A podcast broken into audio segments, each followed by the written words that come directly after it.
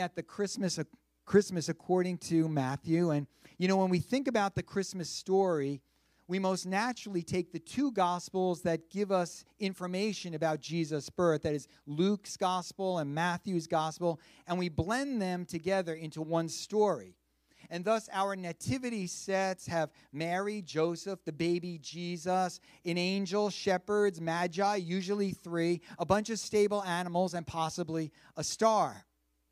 And they're all there in one scene. And yet, if we only had Luke's account, there would be no magi and no star. And if we only had Matthew's account, there would be no angels, no shepherds, stable, or manger. In fact, it's quite doubtful that the Magi and the shepherds came to see the baby Jesus at the same time. Now, let me say this I'm not against blending the two accounts as we celebrate the birth of Jesus. But I do think that by doing so, we lose some of the impact that each of the gospel writers was trying to make. That is the point that they were trying to get across by the way they wrote their nativity accounts and the information that they passed on. And usually, usually, Matthew gets the short end of the stick.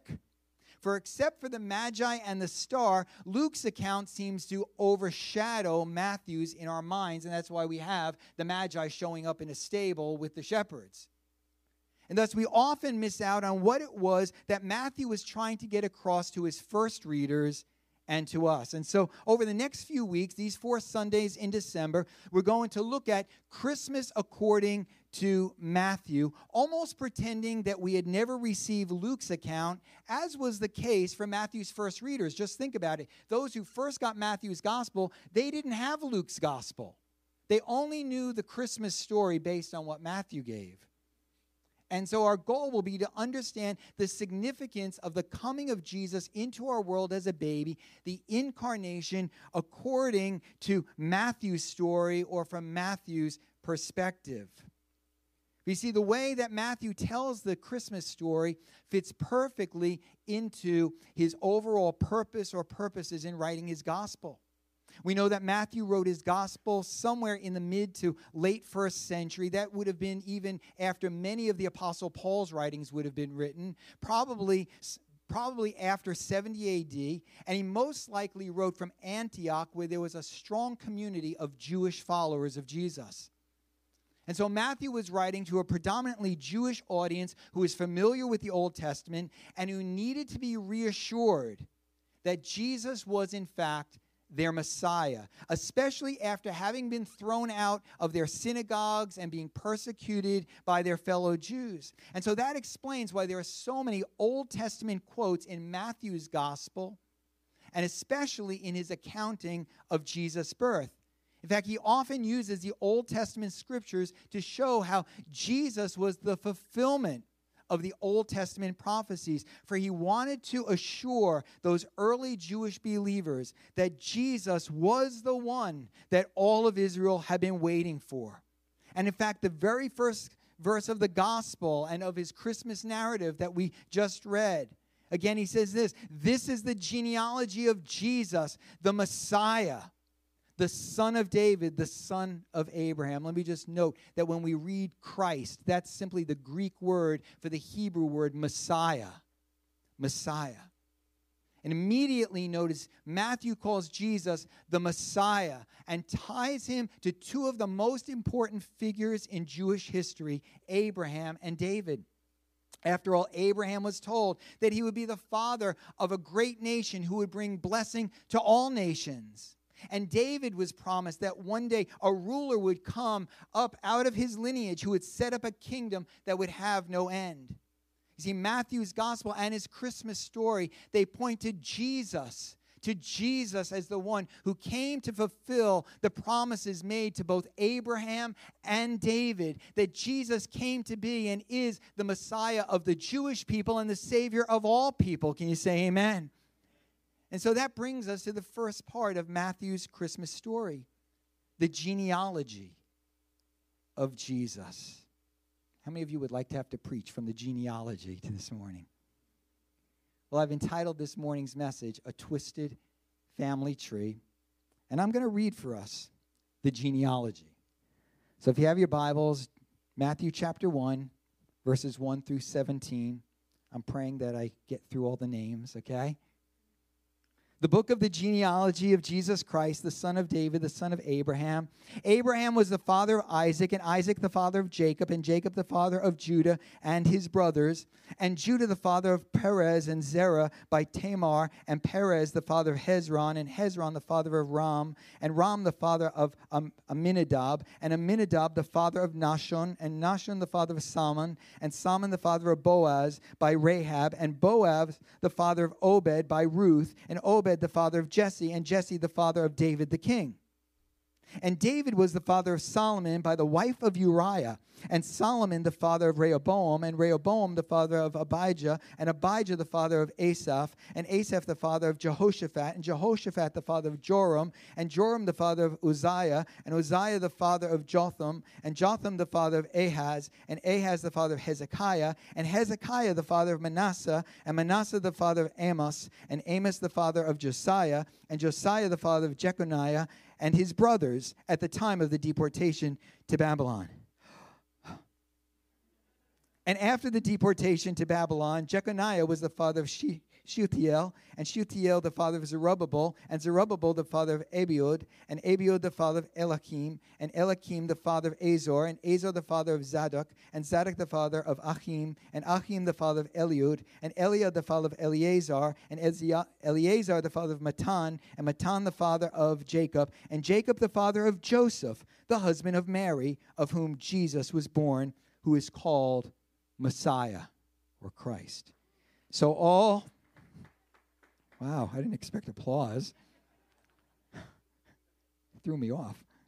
So, all the generations from Abraham to David were 14 generations, and from David to the deportation to Babylon, 14 generations, and from the deportation to Babylon to the Christ, 14 generations. Amen. I'm sure at least a handful of us here have taken the time to trace out our family tree. And for many of us, such an endeavor can become quite complicated. You know, the lack of records and the fact that maybe many of us have either come from other countries or are the grandchildren or great grandchildren of immigrants to this country. And all of that can make it nearly impossible to go back more than maybe two, one, two, three generations. And yet, if we could, I'm sure that in each of our family trees, we would find not only men and women of great character, but some whose stories are maybe a little bit tainted. Each of us probably have, to some degree, a twisted family tree. Now, years ago, a number of years ago, I began trying to put together our family tree, first from my mother's side, then from my father's side as relatives like my grandmother and my aunt and so forth were moving and passing away and cleaning out apartments and so forth and pulling out the boxes with the pictures and the memorabilia. And then going on ancestry.com and finding the, mani- the manifest for the ships that some of them came on and census data and all of this. In the midst of it all uh, many of you know on my m- maternal grand mother, well, my on my mother's side, I'm Jewish, and and my um, my mother's family originally came from that part of the world that is now the Ukraine, and um, well, her dad from Latvia, but I found a lot of stuff that my great grandmother had, and she and she had come as a little girl with her dad, and I think um, the brother was already here, and they came after the house, their house they had in the Ukraine, um, burned down, and the mother their mother, her mother was killed in a in the fire, and so they came here to the U.S. to start a new life. But in the stuff that they brought, I found a train pass of my great grandmother's grandfather with his picture that he could travel from Lviv, what now is Lviv, Ukraine, to Vienna, Austria. I don't know how that all worked back then. But all I know is that I could show my children a picture of their great, great, great, great grandfather from like 1895. And there he is, an Orthodox Jew from Ukraine, with like, you know, the yarmulkes were different then. They were like a little bit bigger and the long beard and so forth. And it's amazing.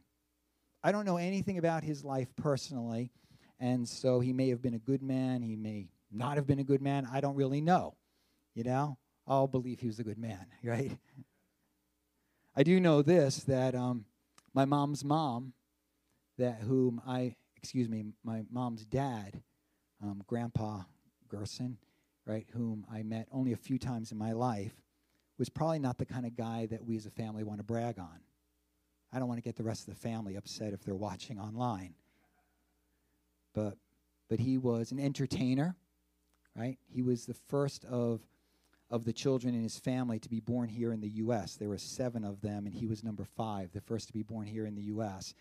And um, he became an entertainer. He played harmonicas. He would come to the house. He had a little one like this, all the way to the biggest one, like about like four feet long and he would go to the Catskill hotels, you know, the Jewish hotels, and down in Florida. He was he was like on off Broadway stuff. He was the opening act for a lot of big names of the time, and so and he was living this like really fast paced life.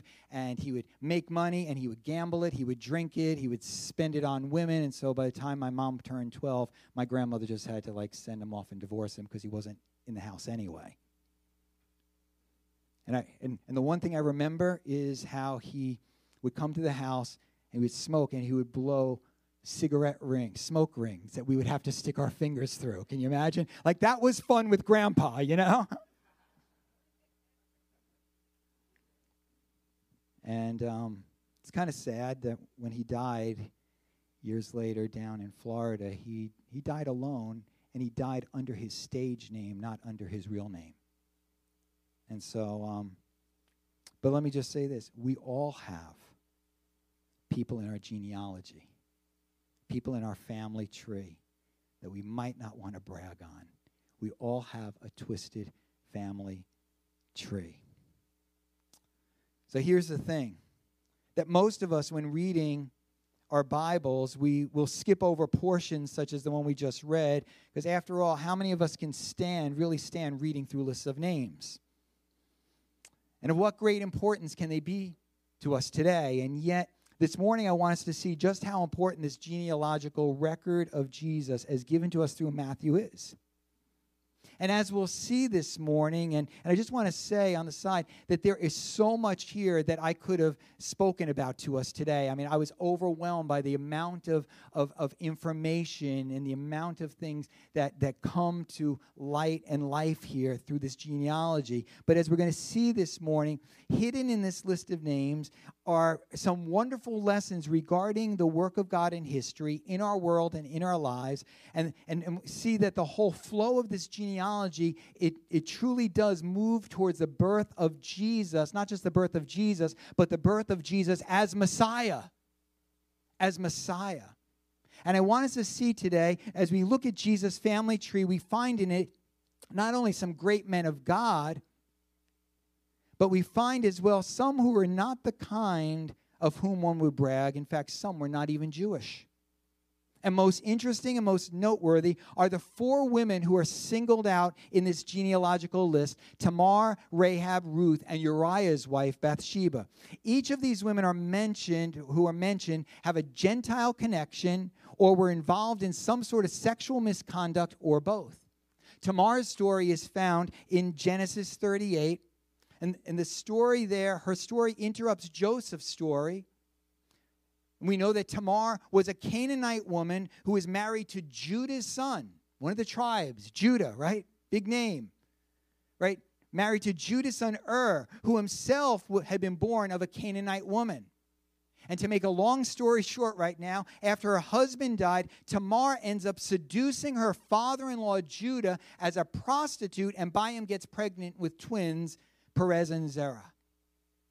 Rahab, we saw her story just a few months ago in Joshua 2. Rahab was a Canaanite woman who lived most of her life as the prostitute of, of, of Jericho until the invasion of the Israelites. Ruth, we have her story, of course, in the book of Ruth. She was a Moabite woman who had been married into an Israelite family.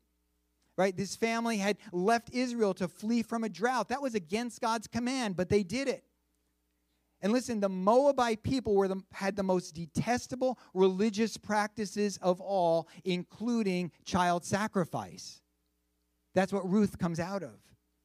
And Uriah's wife, Bathsheba, from 2 Samuel chapters 11 and so forth. Notice she's not even named. The point being made that she had entered the family tree through an adulterous relationship with King David. She's not, notice she's not called David's wife, but Uriah's wife. She, for she had been formally married to Uriah the Hittite, a Gentile, and that would have meant that she herself would have been considered by the other Jews a Gentile. And overall, it's a terrible description. And what strikes me about the inclusion of these women in the genealogy of Jesus is that on the surface they are hardly an asset to his lineage. And yet their inclusion teaches us some incredible lessons about the work of God throughout the ages as God in his sovereignty works to bring about the birth of Jesus, the Messiah. The first thing we see is the unfolding of God's plan. And we know that right from the beginning, back in Genesis 3, when, when, when man fell, when man sinned, God made a promise and set a plan into motion when he spoke of one who would be born of a woman, who would crush the serpent's head, defeating the enemy of mankind. As we look at this genealogical list as given to us by Matthew, and especially the four women whose names are listed, we can't help but see how, how from the moment of God's promise in Genesis 3, all of history throughout the generations, in the good and the bad. All of it became the working out of God's plan, so that as Paul would write, when the time had fully come, God sent his son, born of a woman, born under the law, to redeem those under the law, so that we might receive the rights of sons. Oh, as we read through this genealogy, we can't help but see the threat that was raised over and over again against this promised Messiah. The attempts to dilute and dissolve the line through which Messiah would come as the men of Abraham's lineage intermarried with Gentile women who threatened to pull them away from God and into idolatry, and often did, who through disobedience to God's word and through sexual misconduct would potentially destroy the family line through which Messiah was to come. But listen, God says through the prophet Isaiah, What I have said, that I will bring about. What I have planned, that I will do. Come on, can you say amen to that? I mean, the psalmist wrote, The plans of the Lord stand firm forever, the purposes of his heart through all generations. We see it here in this genealogical list through all generations. Listen, God's plan would be accomplished in spite of Tamar's ancestral relationship with her father in law, in spite of a Canaanite prostitute coming into the family line, in spite of a Jew marrying a Moabite woman, in spite of David's adulterous relationship with Uriah's wife. You see, God had a plan, and in spite of the black sheep of the family, as we say, God's plan would be carried out so that in the fullness of time, at just the right time, God would send send his son, the Messiah, the Redeemer, the Savior would be born. Oh, Matthew's point is clear. In spite of all that took place among God's people throughout all their history and within our world, th- throughout the generations, and in spite of these four women coming into the family tree, God's promise to send a Messiah would and did come to pass.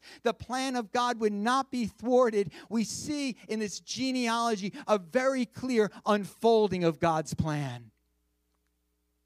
But secondly, we see the working of God's grace.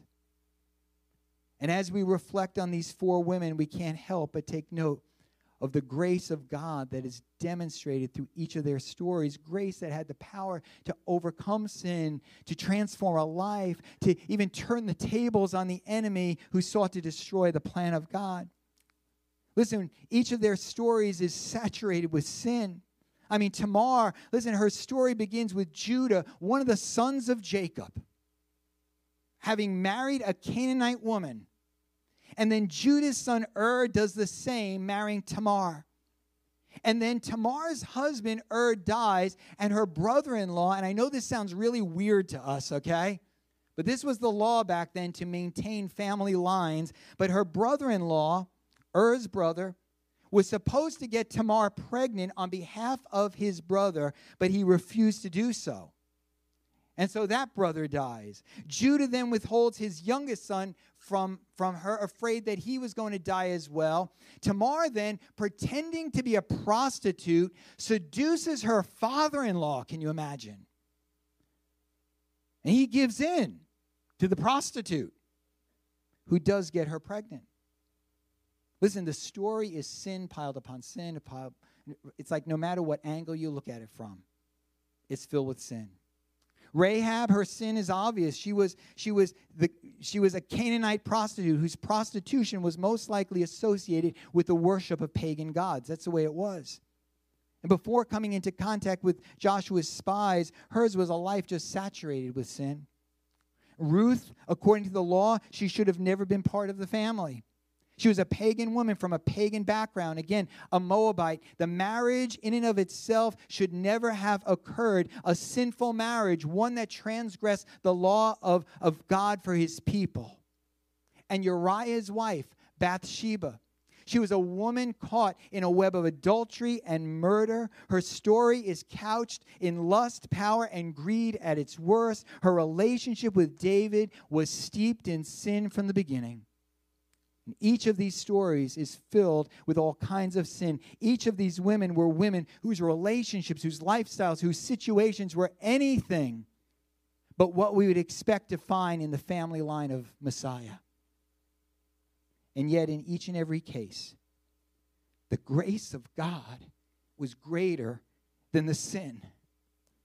For as Paul wrote, where sin abounded, grace did so much more abound.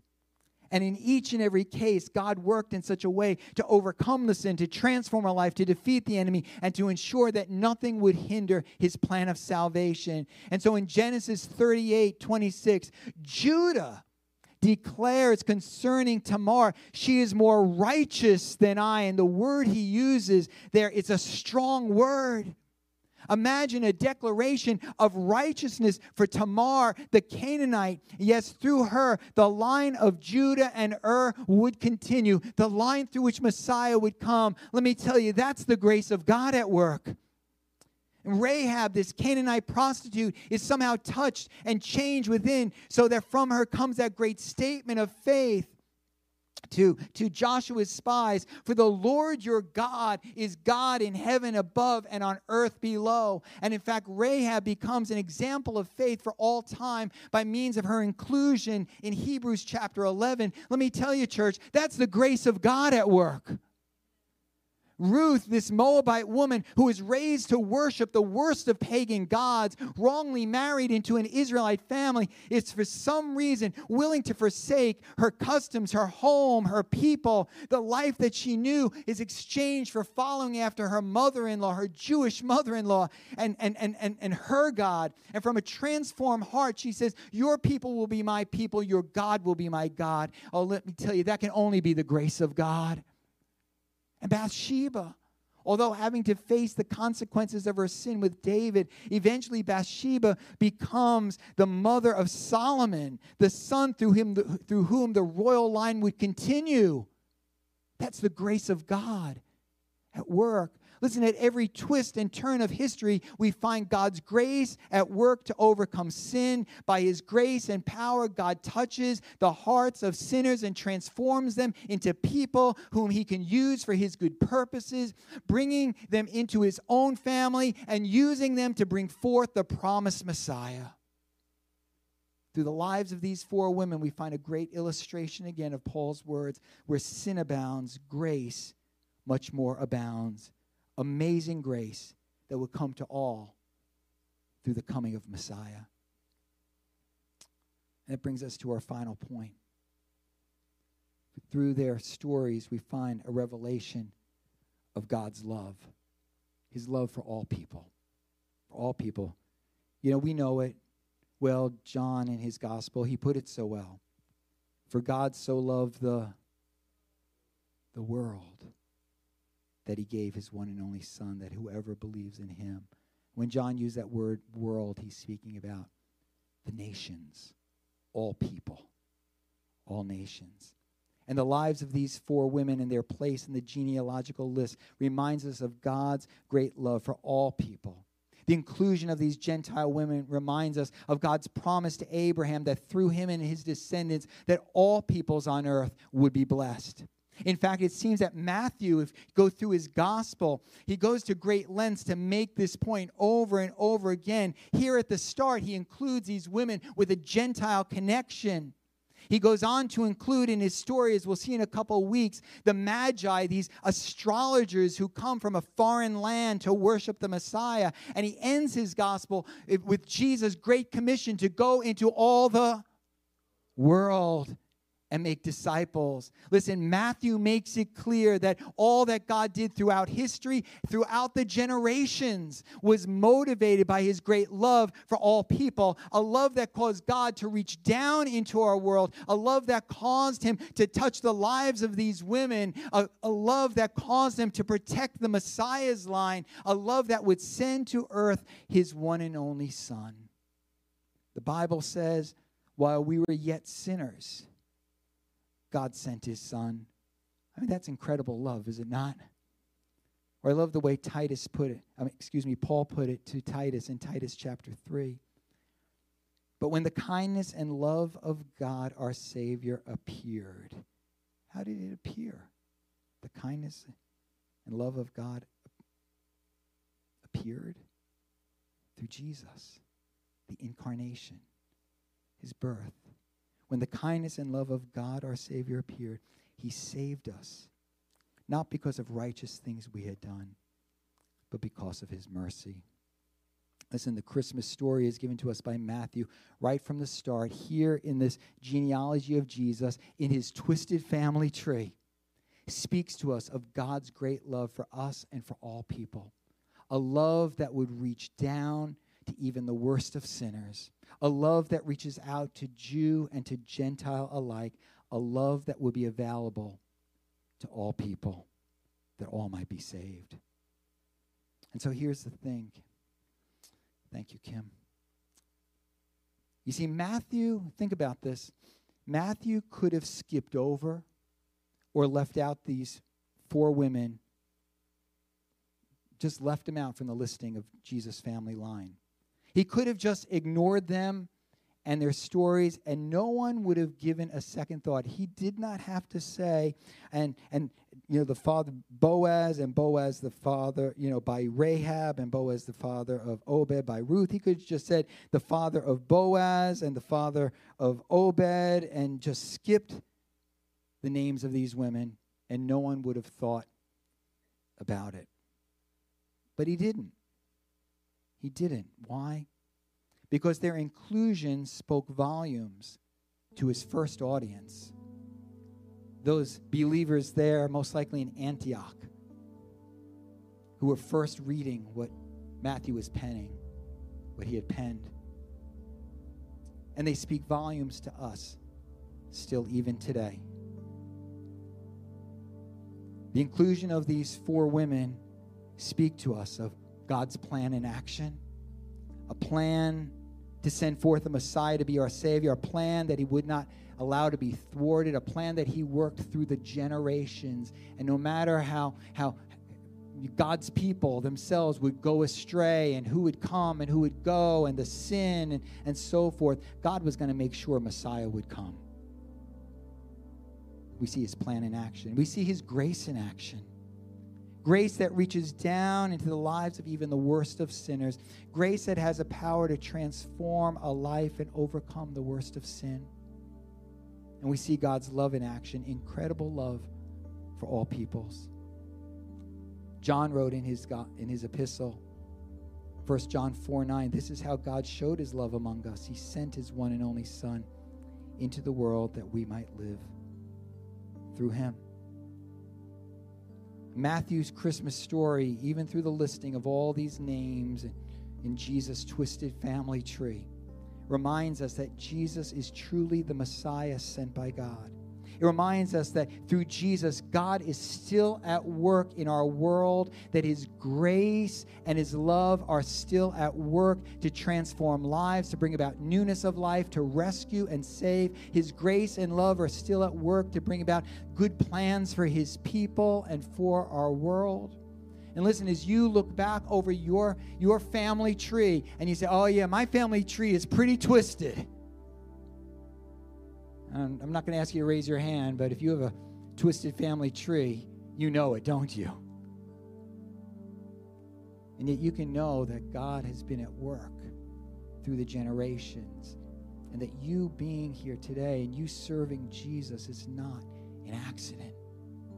But God's grace and His power and His love have been extended to you. I look back over my family and the good, the bad, and the ugly. Listen, my Greek grandparents, they were part of the Greek Orthodox Church, and I don't have anything bad to say about the Greek Orthodox Church except they didn't know Jesus and they had their traditions. And then my mother's family, I mean, they were Orthodox Jews. My grandmother, her house was as kosher as could be.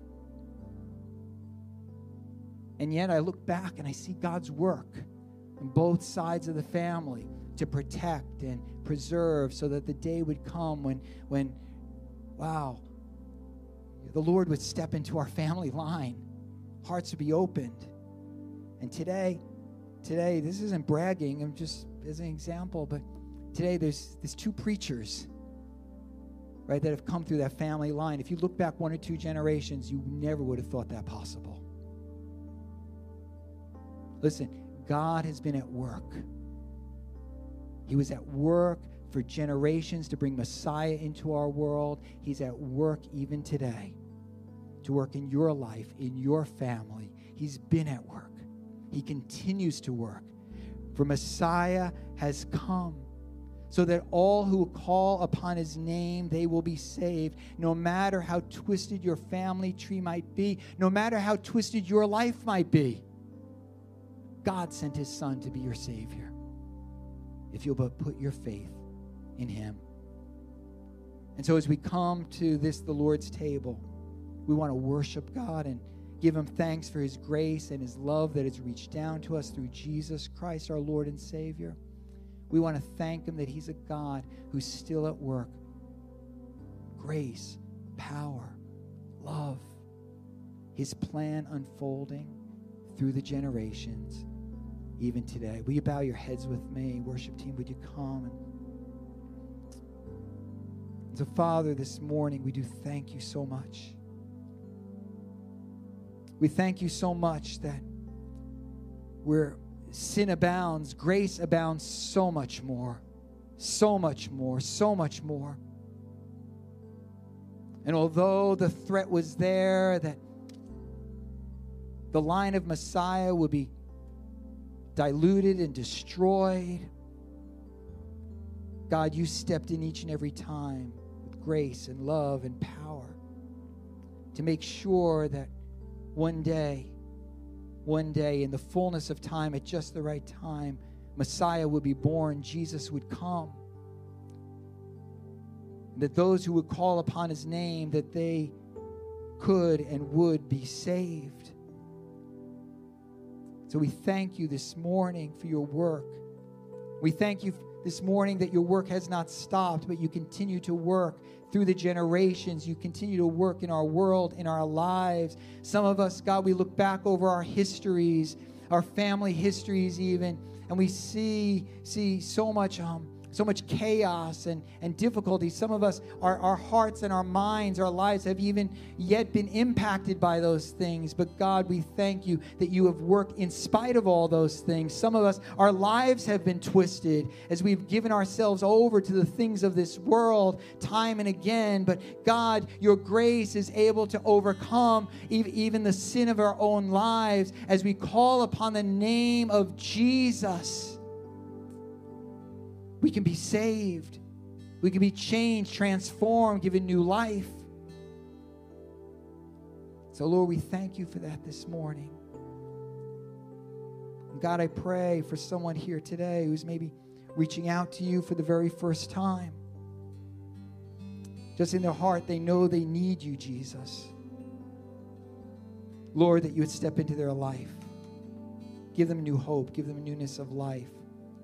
Forgive them of every sin as they confess their sin to you, as they put their faith in Jesus as Lord, as Christ, as Messiah, as their Savior.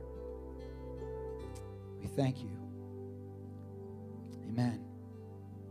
If you're here this morning, you've not yet given your life to following God through faith in Jesus, you know you need Jesus in your life.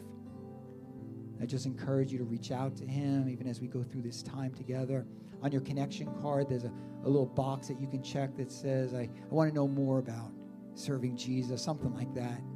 You check that off, someone will be in touch with you to pray with you. I'm going to ask our, our deacons to come at this time to serve us this morning. And um, I just want to remind us that here at First Assembly of God, we serve an open communion, which means you do not need to be a formal member of this church, but if you've given your life to God through faith in His Son Jesus, then we invite you, we welcome you to receive this cup and this bread with us this morning. Usually, I like to have communion in the middle of the service so that our children can be here with us as well. Um, but today, I just felt like place for us to receive these elements was here at the end of this service after the preaching of God's word as our minds, our hearts and minds are on the incredible work of God that's been extended to us through Christ our Savior. Aren't you thankful for his grace this morning?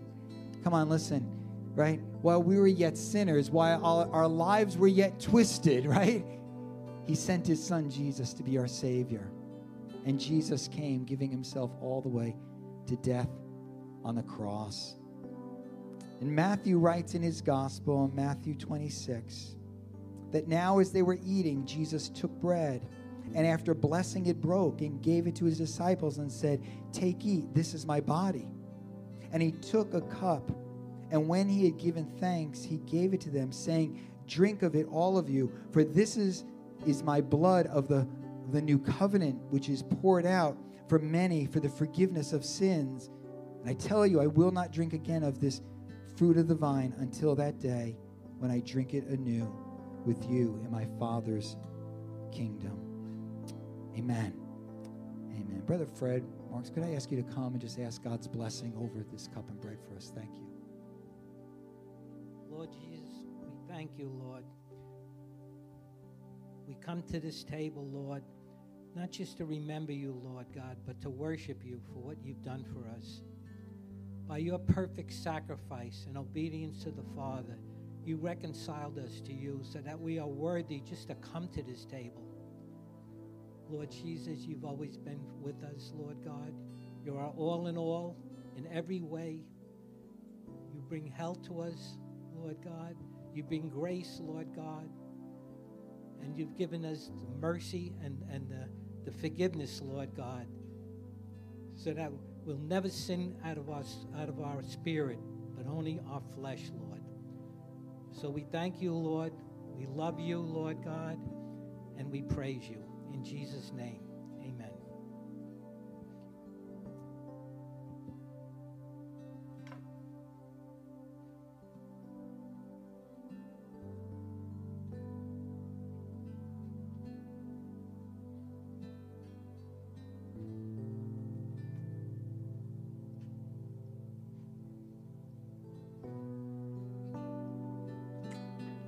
Let's just worship the Lord as we receive the bread and the cup there, we ask you to, to hold that until we, we can participate together. He became sin who knew no sin, that we might become his righteousness. He humbled himself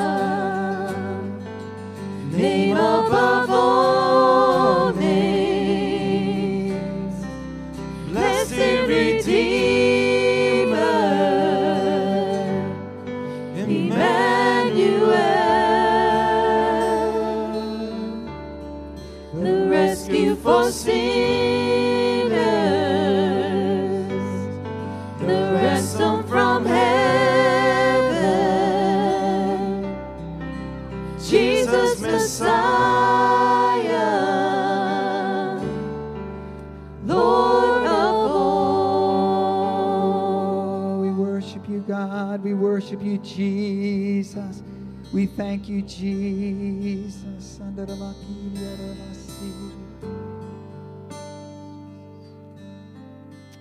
You'll take your packet there with the bread side up, and you can pull back the foil that's there. Take out the piece of bread.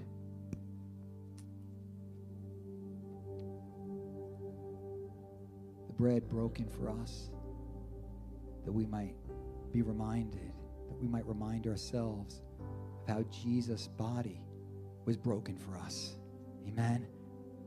His body broken for us, that we might know the wholeness of God, the fullness of God, the peace of God, the shalom of God at work in our lives, in our bodies, our minds, our spirits, even today. The Messiah, many thought he was coming riding on a white horse. Well, he's going to come that way. But first, he came to have his body broken for us. And so it's with great thanksgiving that we receive this bread together. Let us eat it together.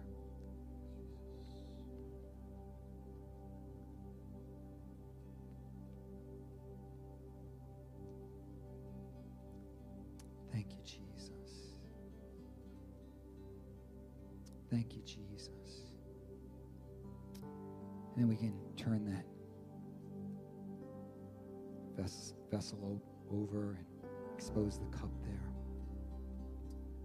I just sense in my heart this morning that there are those who've come this morning, you have a need in your life. You need healing. You need healing. You need peace. You need comfort. You need strength this morning. You need God to work a miracle in your family.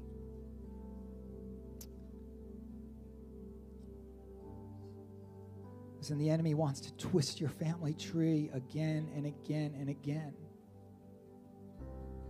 Wants to mess up our lives. He wants to destroy our homes. But God's power is still the same. His grace is still the same this morning. His love is everlasting. We're reminded of that through this cup this morning. Before you drink of this cup, can we just take a moment, just begin to pray, reach out to the Lord, say, God, this is what I need you to do in my life, in my family, in my home. I need you to step in, Jesus. I need you to step in by the power of your Holy Spirit. I need you to come and, and just minister grace. God, God, minister grace to my children, my grandchildren, to, to husbands, wives, um, whoever it might be. Minister healing, oh God. Minister peace this morning. Oh God, work your good plans in our lives. We know that the price was paid for it all. The price was paid for it all through the shedding of the blood of Jesus Christ. Hallelujah. Hallelujah. So it's in faith this morning that we receive this cup and with great thanksgiving. Let us drink it together.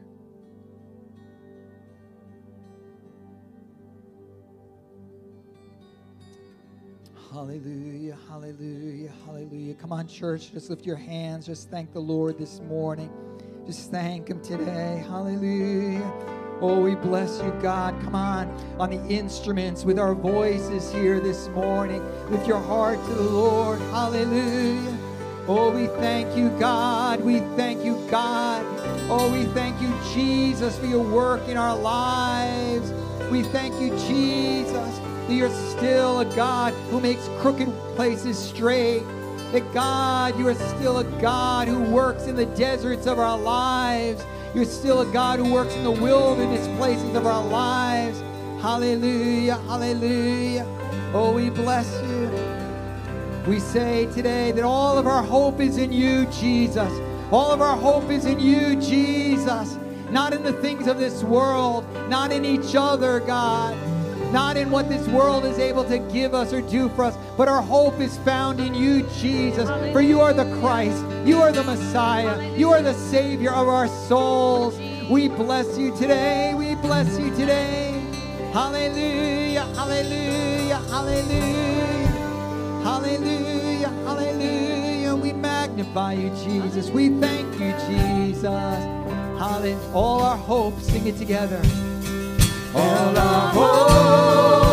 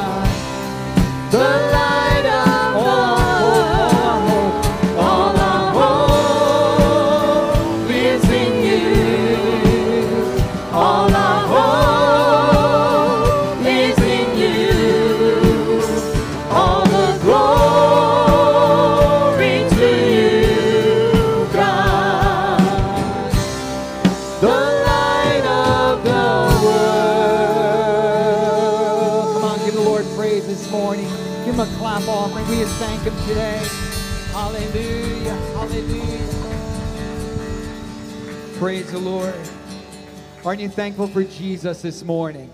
I know I ask that question a lot, right? But come on, we can never be, be thankful enough for his work in our lives. Praise the Lord. Praise the Lord. And I just pray this morning that we would leave this place filled with hope. The hope that God is still at work in our world. He's still at work in our lives. His love and His grace is able to reach down to us, to, to family that we're praying for, for friends, no matter what's taking place. He's still at work in and through the lives of His people. Amen. And we thank Him this morning for the hope that we have in Him. And so, Father, Lord, we do thank you for hope that's found through Jesus Christ, our Savior. And I pray, God, that through this season, that hope would just stir in our hearts over and over and over again, and even spill through our lives to those around us. So bless your people as we go from this place this morning. I pray your hand upon each one. And in Jesus' name we pray. Amen. Amen. God bless you, church. God bless you.